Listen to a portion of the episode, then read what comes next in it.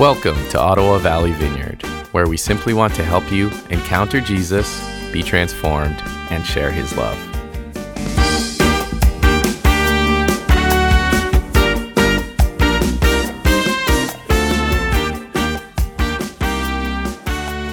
We're going to begin a series on prayer uh, that'll eventually take us through um, the story of the, you know, the great prayer, Our Father, um, that Jesus taught his disciples uh, that we see in the book of Matthew, chapter six. But before we get into that, I want to tackle some difficult questions around prayer. But I want to start that with a story. Uh, it was one night uh, in my uh, mid twenties. I was pastoring youth uh, in Ottawa at the time. I was woken up in the middle of the night, um, somewhere around 1.30 a.m., with this extreme sense of a need to pray. Uh, not knowing exactly what, but your mind's eye kind of, when you're in a space like that, takes you uh, through geography. And my mind's eye took me to Cairo, Egypt, uh, where I'd been on a mission trip a number of years before. Uh, easy to picture the landscape, easy to picture the neighborhoods, the pyramids, and all of that. And uh, in those moments of prayer, my mind went straight to a place in Cairo called uh, the City of the Dead, uh, which is an amazing uh, place. Um, basically, tombs that have been made over hundreds of years, bodies put in them. And uh, as poor people came to struggle with places to live and different things happened geopolitically, essentially people came in, moved the remains out moved themselves in, painted the walls, and are living people, living families, uh, living in tombs in a part of Egypt. Uh, it's a poor neighborhood. Um, but they painted the walls, knocked in a few windows. There's electricity in good parts of it now and plumbing, but it was once all tombs.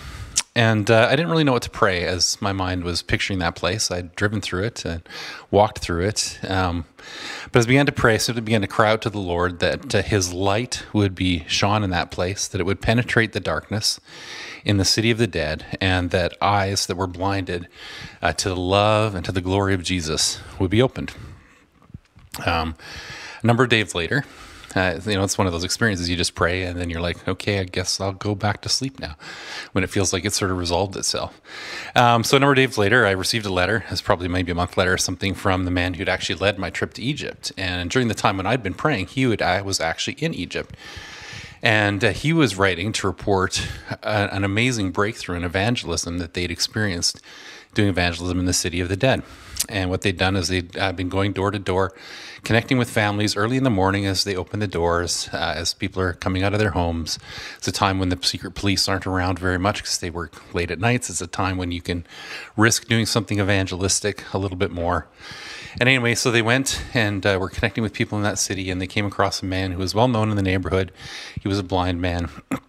struck up a friendship with him, were invited into his home. I think his wife had invited them in or something like that. And they felt led to pray for him and to pray for healing. And as they prayed for him, um, uh, they felt like they were, you know, struggling. Spiritual warfare was happening, but ultimately, as they pressed on in prayer, the man was ultimately healed. Uh, he was opened his eyes for the first time in his life. He was able to see miraculously amazing story. And uh, evangelism went a little bit better from that point on.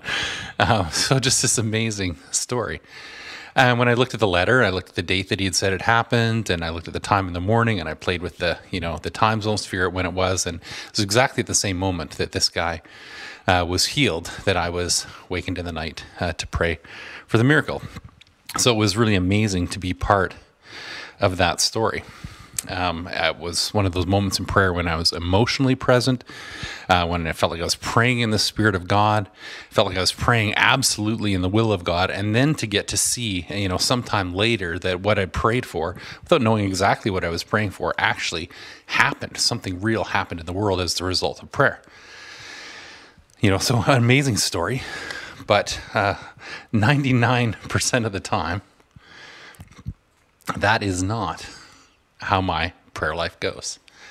So, when I'm about to preach and teach on prayer and to teach about uh, what it is to be people who are struggling with prayer and struggling with honest questions, I have just told you the absolute worst story I could tell you because we tend to idolize prayer idealize prayer and to put it up there as something that is uh, an, an, amazing experience like what I had uh, praying for that man in Cairo.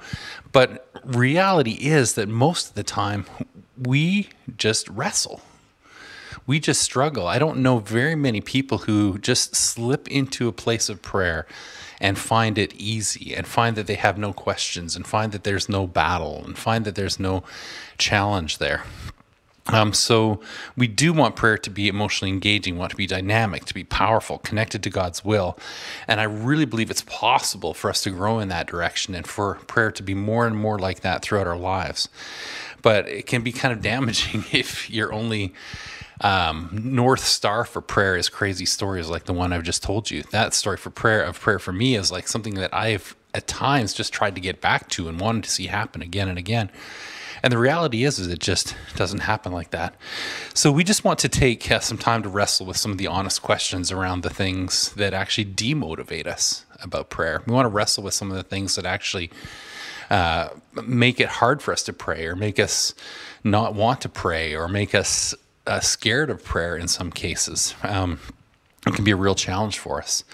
Uh, there, I mean, just some of the big questions are uh, one, if God already knows everything, why do I need to pray in the first place? I don't know if if you prayed for any amount of time, that question has to have gone through your head. Like, God knows all of this anyway. Like, what am I even doing here? Um, if I pray for what I want, but I pray that prayer, how many, how many of you done that? Pray that prayer, not my will, but yours be done, Lord. So you're praying for somebody to get healed or something like that. And all of a sudden you're praying, ah, uh, yeah, but I'm not sure this is going to work out. So I'm going to pray that, not my will, but yours be done prayer to sort of hedge our bets, right? Uh, what, what is the effect of that? What does that mean? That's something I wrestle with. We're going to talk about that in a minute. Is that a cop out? Is that faithless or what is that? Uh, what if God seems to be saying no? We're just not answering. Like sometimes we just pray and the heavens are brass, like the heavens are closed, it seems like. Either we're hearing God say no, or we think we're hearing God say no, or we don't hear anything at all. We don't have any sense that it's connecting at all. It can be a discouraging reality to be throwing words up and not knowing if they're landing, not knowing if they're hitting anything. And just another simple question, and there's tons more questions we could be talking about, but why is it so hard to focus in prayer? Like, why is it just hard to do it?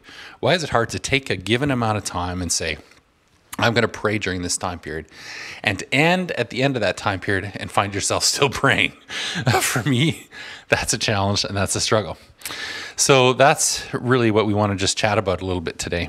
Um, uh, before we sort of get into the specific questions, because I think there's something important to unpack in all of those, and again, there's loads more questions, I want to give us some principles that are just going to guide us as we go through them. Uh, the first principle that I want us to understand is um, prayer is about relationship with a personal God what we need to know about prayer and what we need to know about our connection with prayer can be seen uh, through the scriptures uh, in the life of uh, the people who have prayed before us and in the life of Jesus. And we know from all of that that God is a relational God, that He wants to connect with us, that He wants to have uh, the kind of interaction with us, that prayer is ultimately uh, about relationship.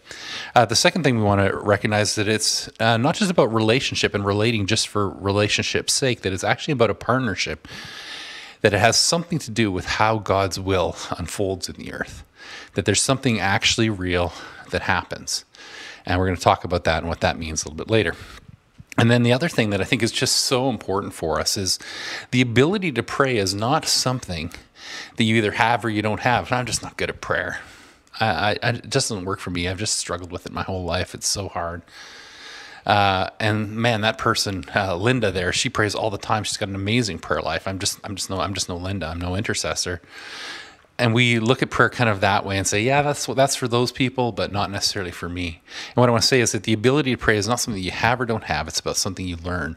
We're going to see that when we go later on in the series, uh, looking at the story of Jesus giving the disciples this the in the middle of the Sermon on the Mount, giving the disciples this amazing thing, the Lord's Prayer. Uh, so he's teaching them how to pray. So these are key things uh, for us. So let's just tackle the first question for a minute. If God already knows anything, everything, why do I need to pray? Um, when you when you look at the Lord's Prayer, when you look at Matthew six, uh, there's a little section on comparing the way sort of the rabbis would pray and pagans pray, and the way He wants us to pray. And he ends that just before he teaches us the Lord's Prayer with this phrase For your Father knows what you need before you ask Him. So, that question if God already knows everything, why do I need to pray? The reason for prayer isn't information transfer. The reason for prayer isn't to inform God about things. And Jesus is being really clear hey, God already knows everything that you need. He does know everything that's going on. He is sovereign, He is omniscient, He is aware.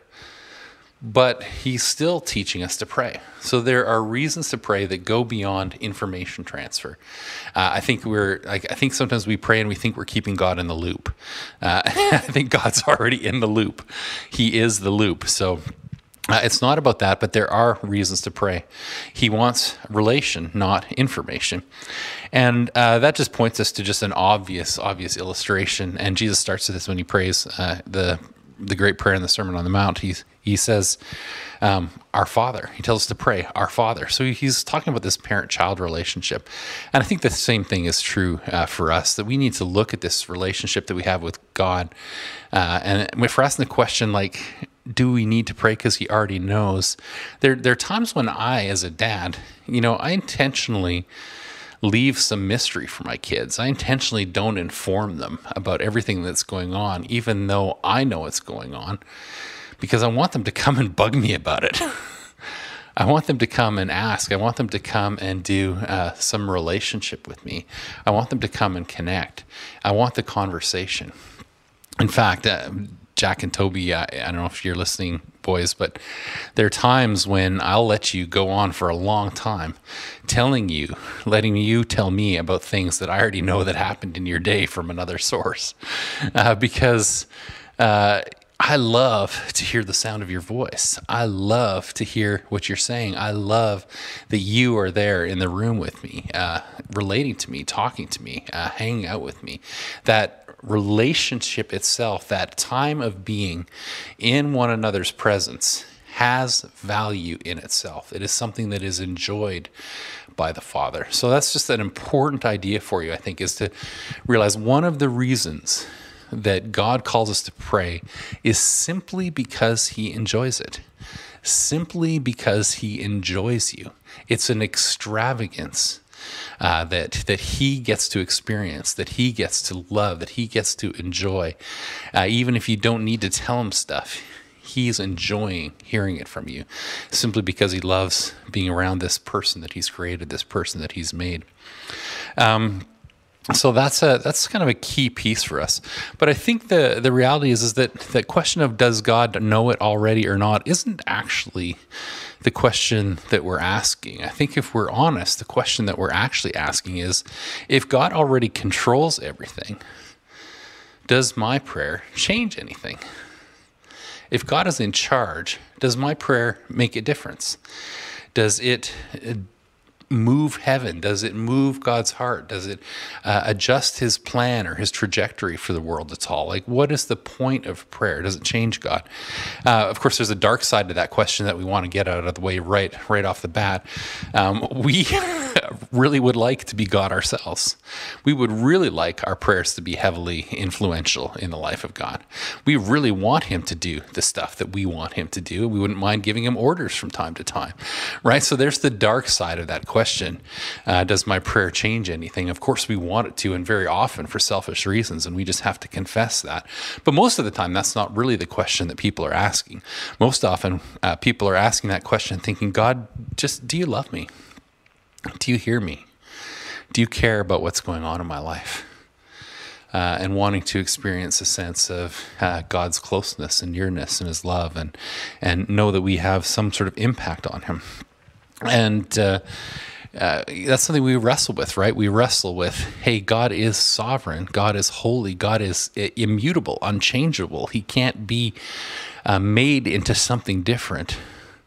But at the same time, uh, we really do have a longing to uh, have an impact on him? Uh, and sometimes in wrestling with that question, uh, we uh, you know, sort of defer to this famous old quote by C.S. Lewis, and it was actually quoted elsewhere as well. But C.S. Lewis is really one who popularized the phrase, saying, "Prayer does not change God; it changes me."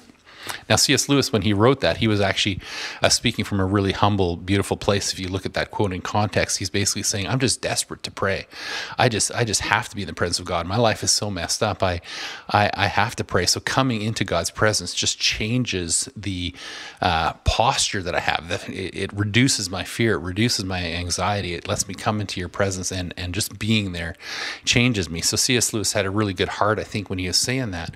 But theologically, I think it is possible to look at prayer as something that absolutely does change me. In fact, I think that's one of the purposes for prayers. It's not only meant to be enjoyed, but it's meant to be transformative. God wants to encounter us in a way that changes us. But I think it, we can also say that there is a way in which, theologically speaking, uh, we can uh, move the heart of God. And the way we, we see that and the way we understand that is, is simply by plain reading of the text, plain reading of the stories. If you look at the text in the Bible, you see this happening all the time.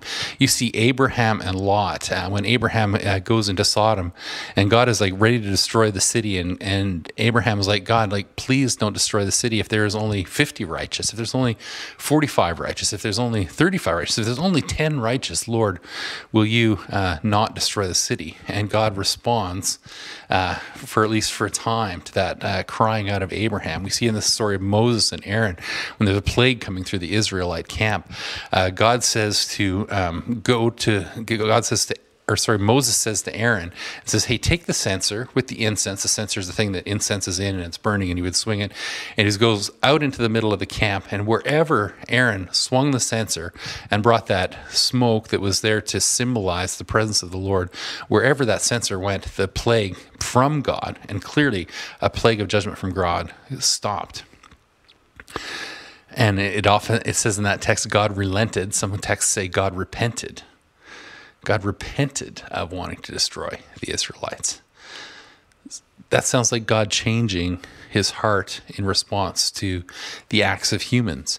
Uh, we look at Hezekiah. God is saying, Hezekiah, we're going to take you out now. It's time you're done. And Hezekiah says, Lord, just give me a few more years. And, and in that encounter with Hezekiah, uh, God gives Hezekiah a few more years. We have Jesus and Mary.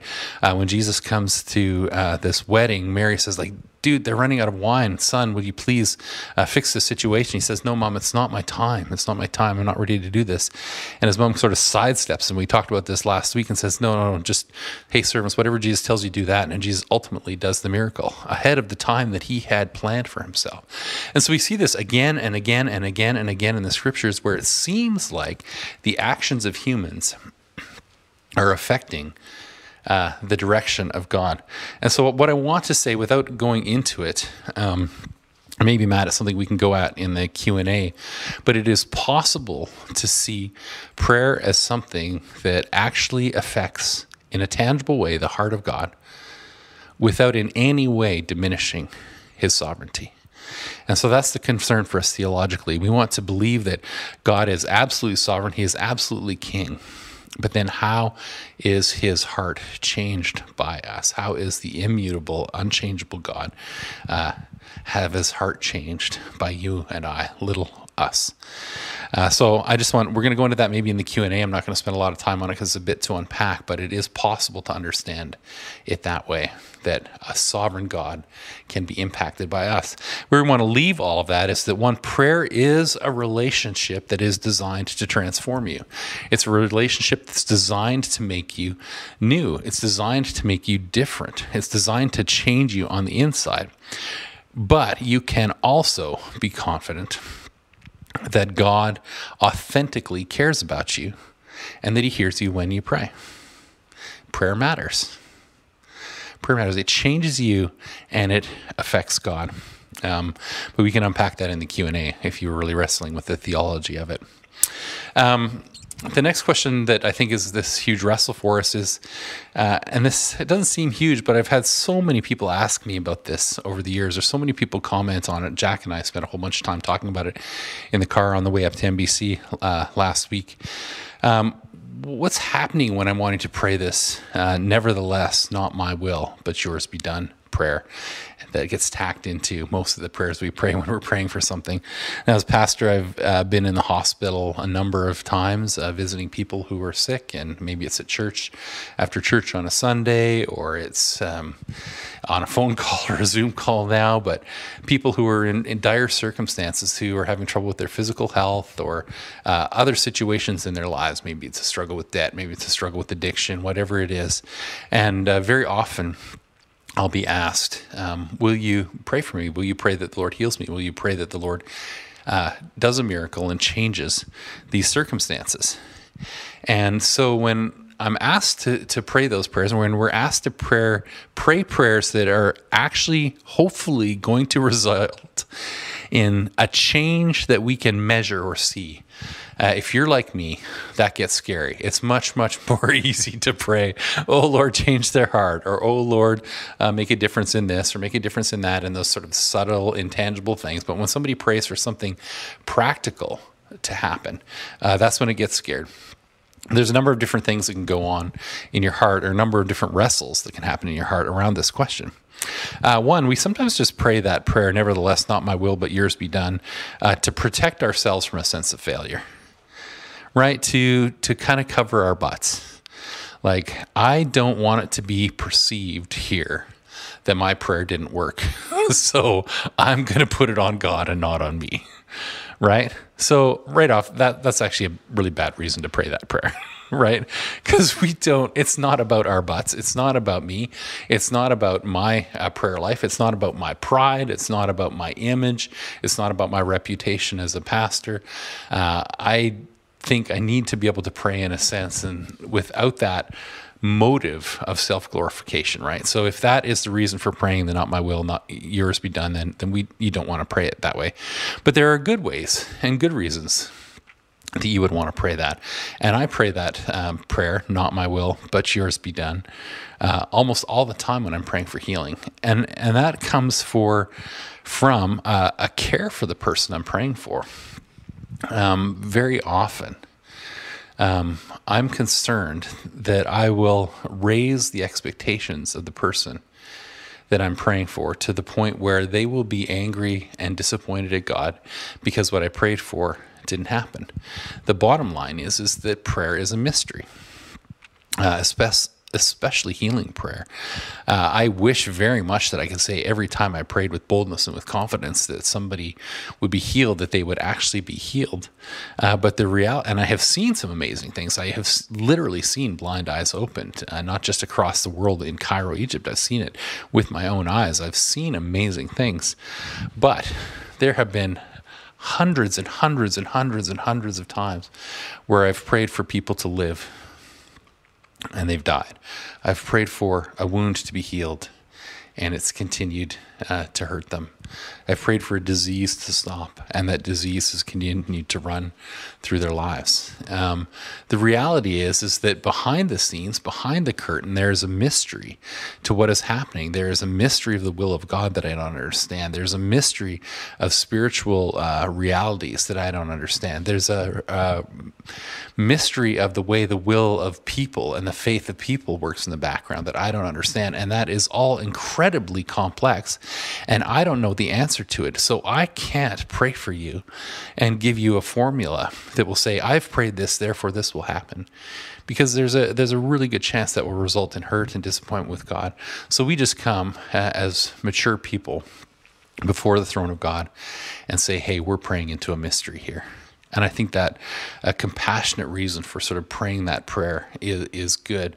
But what, what I would always encourage you to do this, just a side note, when you're praying for a friend who's struggling with something like that, you don't just have to weave that into your prayer. You could just have a conversation with them and say, hey, we're going to pray uh, for healing. We're going to pray for a miracle. We're going to pray for something great to happen. Uh, but uh, we don't know. So we put this in the hands of a sovereign God. And we say that we love him, we trust him, and we're going to pray anyway. Uh, there's another reason that we don't pray uh, this uh, sometimes is sometimes we just don't want to be demanding. We don't want to sound arrogant. Um, I just want to say that if you're thinking and worried about sounding arrogant, you're probably not arrogant. if you're worried about sounding demanding, you're probably not being demanding and entitled. So you just know that your heart is uh, is probably okay on that. And the other one that's actually the the sort of concerning one is, um, I think often we just fear that we don't want to be faithless.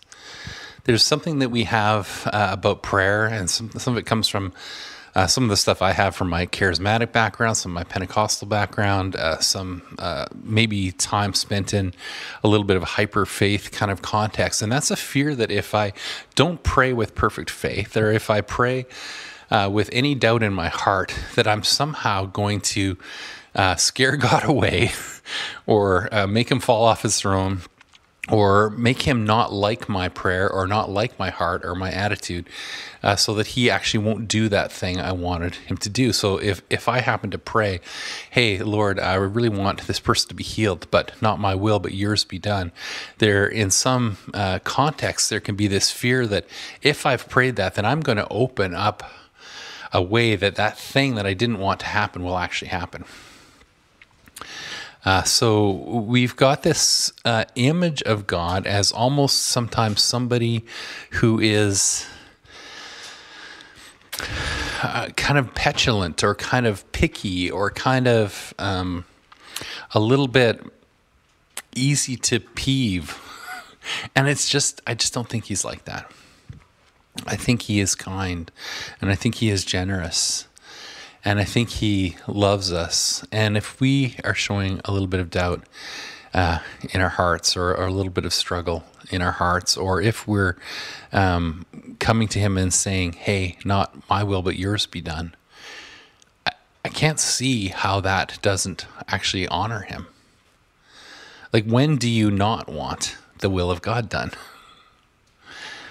when do you not want Him to have His way? That can't be a bad prayer. Lord, let your will be done. That just can't be a bad prayer. Uh, if it's done with faith and done with trust and done knowing that uh, that He is a good and generous God, to put ourselves in His hands, uh, to lay our lives down, and say, "Hey, uh, this is what I want, but I totally trust You. I trust Your will, God." I think He's just ultimately honored by that and blessed by that, because I think He He wants us to trust Him in that way. Um, the image that's uh, important to me often as I pray, and you'll, if, if I prayed for you uh, in the past uh, or for something difficult like this, you'll have often heard me pray, you know, Lord, we're just coming to you uh, like kids at Christmas. We're audacious enough to ask you for the thing that we want, but we really trust you with the result. And the image that's in my mind as I as I pray that is usually not of a little child sitting on Santa's knee, but me. 300 pounds of me sitting on Santa's knee. That's the image I have when I pray that. Because I think that's really what God wants us to be. He wants us to be in a relationship with the Father where uh, we're, we're, uh, aware that there's some mystery. We're aware that he might say no. We're aware that he knows things that we don't know. We can see behind the fake beard of the Santa Claus mask. We know that he's not like fake Santa Claus. We know he's real, almighty God and we could trust him. And he doesn't want us to be just like little tiny children. He wants our faith to come to him like mature children. He wants us to be mature children sitting on his lap. Again, trusting that he is that, that he is authority, that he is in control, that he is large and in charge, but that we have a significant voice with him and we relate to him in a way that is much more natural and healthy and relational than uh, than what uh, we could uh, do in imagining that he's sort of a an angry, petulant, easy to disturb, cranky God. Uh, he's good and kind and loves us. Kind of related to this question is uh, in those moments when we've prayed and we don't know what's happening uh, what if God just seems to be saying no or just not answering at all? And very often that's our reality is that it just seems silent. Uh, the first thing I want to sort of say about that is uh, that if we're honest, we, we don't actually know if he's saying no most of the time. We don't know that it's no. We, we just don't have the knowledge. We just don't necessarily have the access to it to understand what he's working when he's working his will in the world. We don't have the uh, the sight. We don't have the vision. So sometimes it's no, and sometimes it's not yet, and sometimes it's yes, and we don't see it happening in the way that we wish we saw it happening. So, or we haven't asked the right questions. So, well, he knows everything. He sees all the connections, all the causes that produces all the effects. He sees the spiritual dynamics behind the scene and all of it. He knows what's going on. Um, but one thing we can really be confident in all of that is that of what is unknown, of what is unseen, of what we don't know, he is 100% capable of communicating that. He is 100% capable of breaking through our pride, breaking through our spiritual deafness. Uh, we have sc- stories in the scripture of him sending prophets, talking through donkeys, talking through burning bushes. Like God is a 100% capable communicator. And so we can really trust that if he is speaking something, or if he knows that there's something that we need to know, he's able to get that message through to us. Uh, when we look at the church and where we're at as a community, right, we are, as I said earlier, just crying out, like, Lord, would you provide a space for us? Would you provide a facility for us? So when the snow flies, we'll have somewhere to meet. And we're not hearing anything really clear back from him. We're not getting visions. We're not hearing uh, prophetic words. Uh, I haven't seen a vision in my head of a map with an X on it that says this marks the spot. I would love for God to do that for me. I, I think that would be fantastic. In fact, I'll you guys can all pray that with me. Like, show me the Google map of where the church is going to be. Like, I think that would be fantastic. Uh, but the reality is, is that He hasn't done that for us. But I can be 100% confident that if he wanted to, he could. Because one, my heart is open to it, your hearts are open to it. So I have to assume that the good and generous God isn't giving that information because it is the best and most generous thing for us. It is the good thing for us not to know that right now. And that He has a plan for us. So uh, that's just the first thing. Um, you know, we uh, don't even know if it's really no, and we can trust him even if it is. But there's, I think, something a little bit more that he does with us through the silence. Um, the first thing is that relationship thing. Remember, we're going to be guided by that principle. Um, sometimes the silence can be just him wanting to draw us further into prayer. Sometimes it can be him just calling us in deeper, calling us to hear more, calling us to listen, calling us into his presence. So that prayer piece is important. Uh, but the other thing is, I think very, very often uh, he is calling us into the scriptures. I think very, very often we pray things where we want a specific answer from God uh, about what to do with this or what to do with that. And the answer uh, for us has already been spoken and is already in the written word of God. Um, so let me give you an example. Uh, there, say you found some money. Say you found a little bit of uh, cash. Maybe you've gotten an inheritance, or maybe an unusually large tax return, or something like that. This is a question that I've been asked by people before. Uh, so I'm praying, and I really want to know what to do with it. And I've been asking God: Should I give this money to the church, or should I uh, give this money to the poor, or should I buy a hot tub? right? Should am I am I allowed to spend this money on myself? Am I allowed to spend this money to bless me, to bless my family? And people will sometimes come to me with this question. I don't mean to make light of, of that at all, because this is a, a genuine wrestle. But sometimes when those questions are posed, you know, God maybe has already answered that. Like if you look to the scriptures to answer that question, it's fairly likely that in reading the scriptures, you're going to see the Lord say, be generous with that to somebody else. Give that away to somebody else. Give that to the church. Give that to somebody who is in need. You don't necessarily need to take that found money and spend it on something that pleases you. because we're called to be selfless people. So sometimes the questions that we're asking God are already answered for us uh, in the character that we are supposed to take on by being more like Christ, of course, in the scriptures.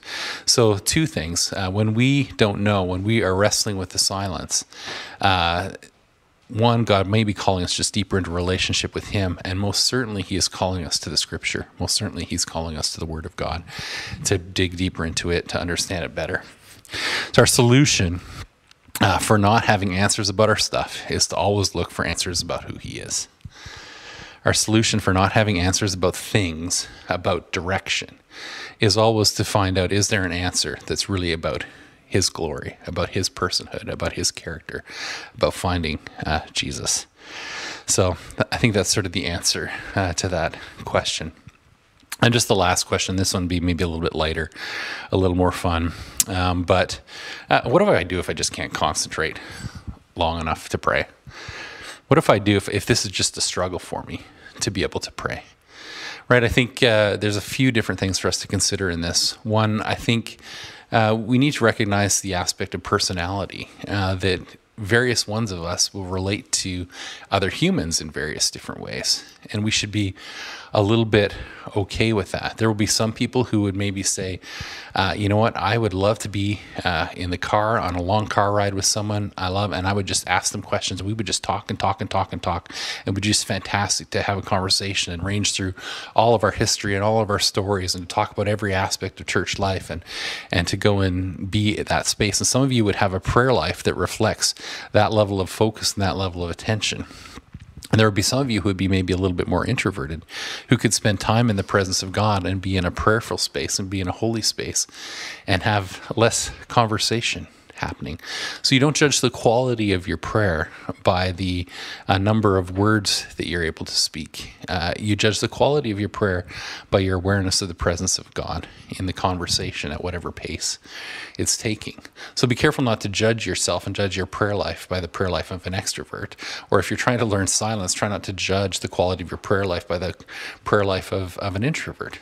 Uh, try to uh, be the person you are in the presence of God and let Him draw you and grow you and become a little bit more like Him and learn to speak at, at His pace and learn to be uh, who He wants you to be. Uh, so that's just one little piece. Um, and the other thing is is posture is really important. There, some of us have an image of prayer um, where it would be like like for me at my desk sometimes when i really am having a hard time focusing it's over to my reading chair and it's on my knees with my you know head on the seat and uh, my eyes closed and scrunched up and trying so very hard to concentrate and there are times when that works. There are times when going for a drive in the truck is uh, what's better for me. Seeing the fields go by, and and that's a space when I can have conversation with God. But very often, um, finding uh, a little bit of change, a little bit of disruption, a little bit of something to help you actually remember your praying is is huge for you. Uh, for me, I often, like I very very often, will begin to pray and very quickly even forget that I'm praying like I will very quickly forget what I'm actually doing there. And so your pastor isn't that spiritual, isn't that holy. I have uh, lots of wrestles and lots of struggles in that, but I'm guessing you do too.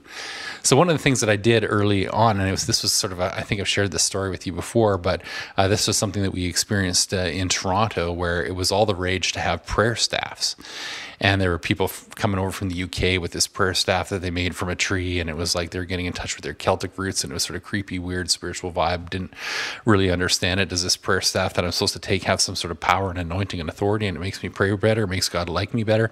I don't know. I don't mean to again. I don't mean to make too light of that, but that was I, I thought that was kind of kooky and weird. But I got given a prayer staff. And what I found, I didn't think it had any supernatural power. But when I found myself standing in the middle of the living room with my mind thinking about uh, the grocery list. And I came out of that grocery list space and realized I was standing in the middle of my living room holding a stick.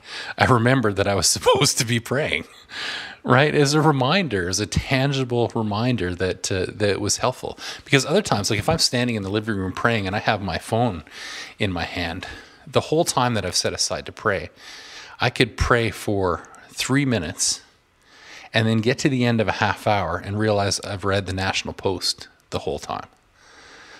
right? Because I can just forget that I'm praying and let my mind go to another place and let it just chase that other thing. So be uh, be kind to yourself by setting up practical circumstances that remind you of the space of prayer that you're supposed to be in. It can be just uh, really, really helpful to be really practical about that. And the other thing I've started to do with my distractions in prayer is, uh, well, I have a prayer journal here, and many of you have prayer journals, and you actually write down all the things that you feel that you're feeling in your heart, and all the things that uh, you know you feel like the Lord is saying to you.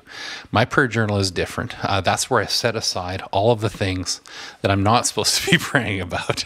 So my prayer journal reads this. Uh, streaming equipment, don't forget to order HDMI cable Go to the quilt store for Anna's birthday. Pick up prescriptions. Set a reminder uh, for, uh, I can't even read my handwriting here. And don't forget to water the plant. That's my that's my prayer journal right there, because my mind goes to those things, and I don't actually judge myself for letting my mind go to those sort of funny places. Um, I judge myself if my mind goes to there two or three or four times. And so instead of letting my mind go there, go there two or three or four times, I'll take that thing that I would be have a tendency to obsessing about. I'll write it down and I can just set it aside and forget it, and it doesn't come back again. It just allows me to have a little bit more focus in my prayer life.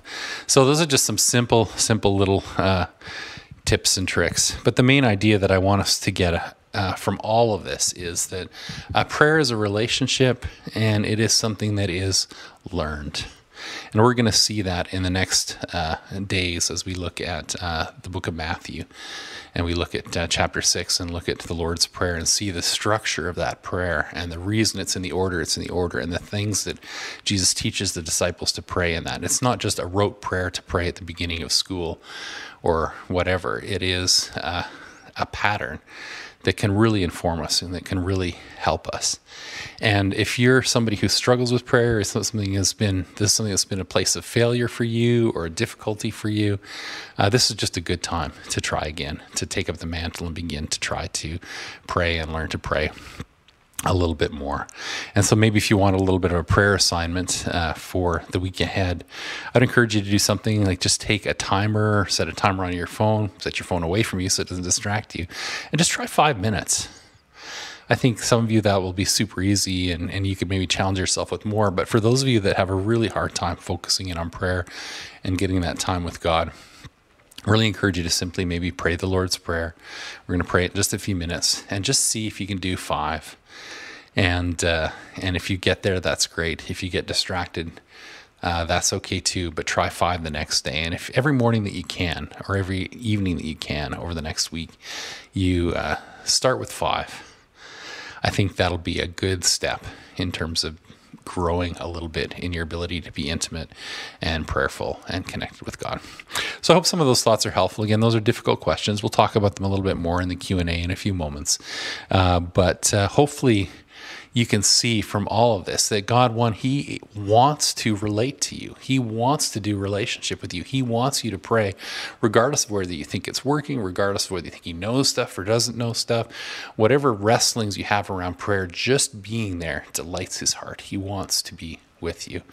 Uh, second, it actually does matter. It actually does mean something that the sovereign God who created the whole universe holds it in the palm of his hands, has in some way set up the universe so that your prayers are actually important and actually an important part of the partnership that you have with him. Again, back to this third idea. Uh, this is just something we're going to learn together and hopefully grow together and do a little bit better. I'm just going to pray real quickly, and then uh, we'll uh, we'll just go to worship. Father, thank you for your word. Thank you for uh, teaching us. We want to be uh, better prayers. We want to know you better in prayer. Uh, we want to be more effective in prayer and we just want to learn this thing.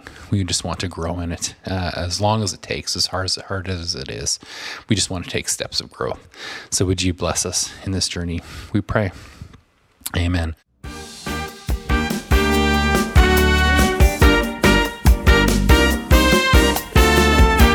Thanks for joining us.